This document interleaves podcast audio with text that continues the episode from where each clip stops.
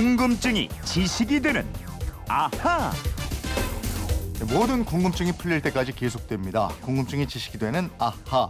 경북 영주시에서 권도현 씨가 게시판으로 올린 궁금증인데요. 유통업을 하면서 1톤 트럭을 몰고 다니는데 간혹 주변에서 하는 말이 석유를 넣어도 잘 굴러가는데 왜 비싼 경유를 넣고 다니느냐 이럽니다.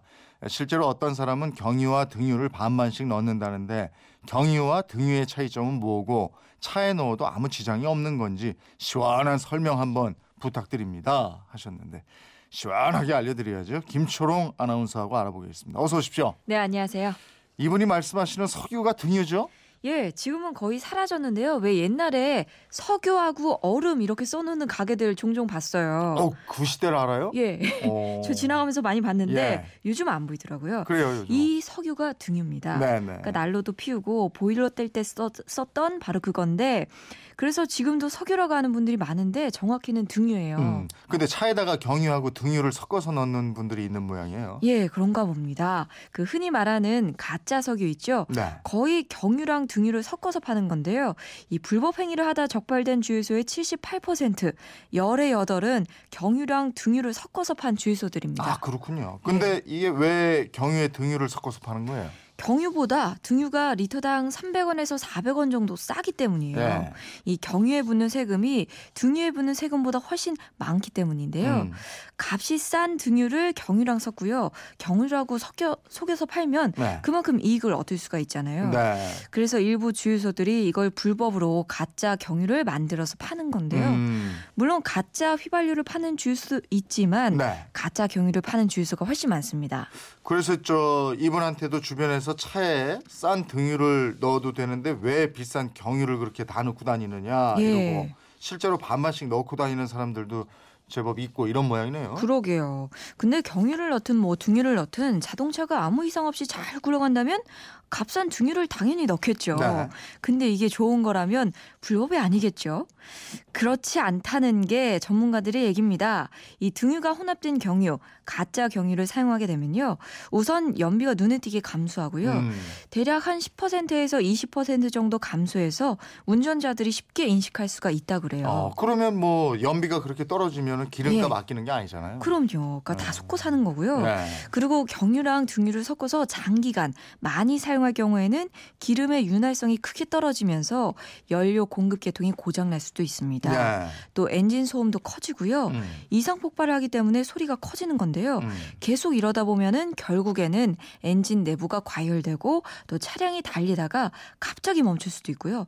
아주 위험합니다. 어우, 달리다가 차가 갑자기 멈추면 큰일 예, 나죠. 그럼요. 엊그제 또 뉴스 보니까 경유 대신에 등유를 넣는 주유소가 있던데 예. 그 주유소는 경유하고 가짜 기름이 나오는 관이 따로 있더라고요. 참, 그래서 예. 리모컨을 이렇게 조작을 하면은 요게 경유가 나오고 가짜 기름 나오고 막 이렇게 돼 있던데. 이것도 참 교묘하게 속이는데요. 음. 특히 버스 같은 경우 많은 승객들을 태우잖아요. 예. 굉장히 위험한 범죄가 될 수 있습니다. 음.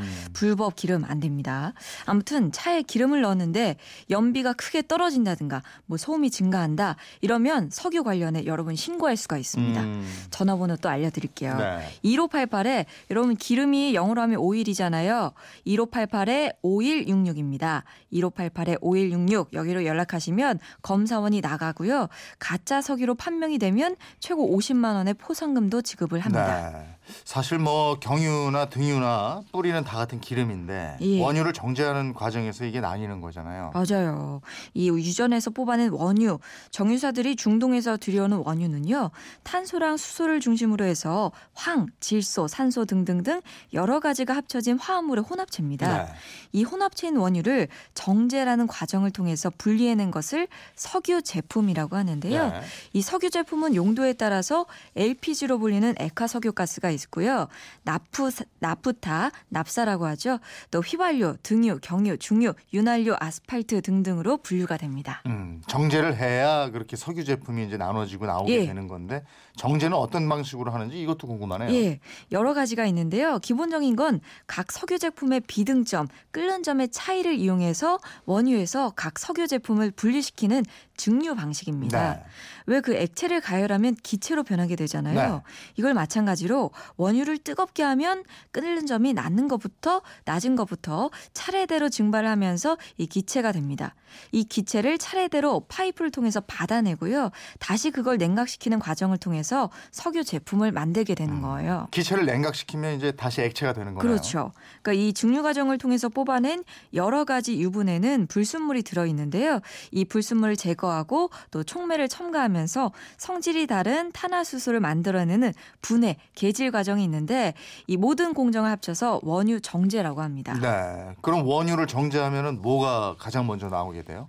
이 끓는 점을 차이를 이용하는 건데요. 원유를 넣고 끓이는 장치를 상압 증류탑이라고 합니다. 네. 원유를 끓이면 LPG, 이 액화 석유가스가 가장 먼저 나오게 되고요. 네. 영하 42도에서 1도 사이에 나오게 됩니다. 음. 그 다음에 나오는 게 휘발유랑 나프타예요. 네. 30도에서 120도 사이. 음. 또 그리고 등유랑 제트 연료유는 150도에서 280도 사이에서 나오게 되고요. 네.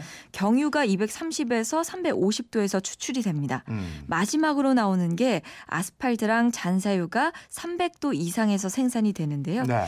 비등점이 높고 늦게 추출될수록 품질이 낮은 기름입니다. 음, 등유보다 경유가 더 먼저 빠져나오게 되는 거군요. 예. 네. 등유가 비등점이 끓는 점이 낮기 때문인데요. 네. 등유는 실내 등유랑 보일러 등유가 있는데 네. 보일러 등유는 가정용 난방 보일러나 상업 용 보일러, 또 중소 산업용 보일러, 농업용 등등으로 쓰입니다. 음. 경유가 원래 휘발유나 등유보다 용도가 적습니다. 네. 근데 이 디젤 엔진이 발명된 이후에 연료로 많이 사용되고 있어서 디젤 오일이라고 부르죠. 음, 왜저 휘발유하고 경유, 등유 뭐 이런 거 색깔 다 다르잖아요. 예. 그 중류탑에서 추출될 때부터 색이 다르게 나오게 되는 건가요? 그러면? 원래는 무색이고요. 네. 투명해요. 근데 정유사들이 이거를 구분하기 쉽게 석유 제품마다 착색제를 넣어서 세부, 색으로 구분할 수 있게 했습니다. 아 그렇군요. 이 권대현 씨 이제 이해되셨습니까? 경유하고 등유 섞으면 가짜 석유를 넣는 게 되는 겁니다. 맞아요. 에, 이분처럼 궁금증이나 질문 있는 분들은 어떻게 하면 되죠? 네, 그건 이렇습니다. 인터넷 게시판이나요. MBC 미니 휴대폰 문자 샵 8001번으로 보내주시면 됩니다. 짧은 문자 50원, 긴 문자 100원의 이용료가 있습니다. 여러분의 궁금증 저희와 꼭 함께해 주십시오. 네, 궁금증이 지식이 되는 아하 김초롱 아나운서였습니다. 고맙습니다. 고맙습니다.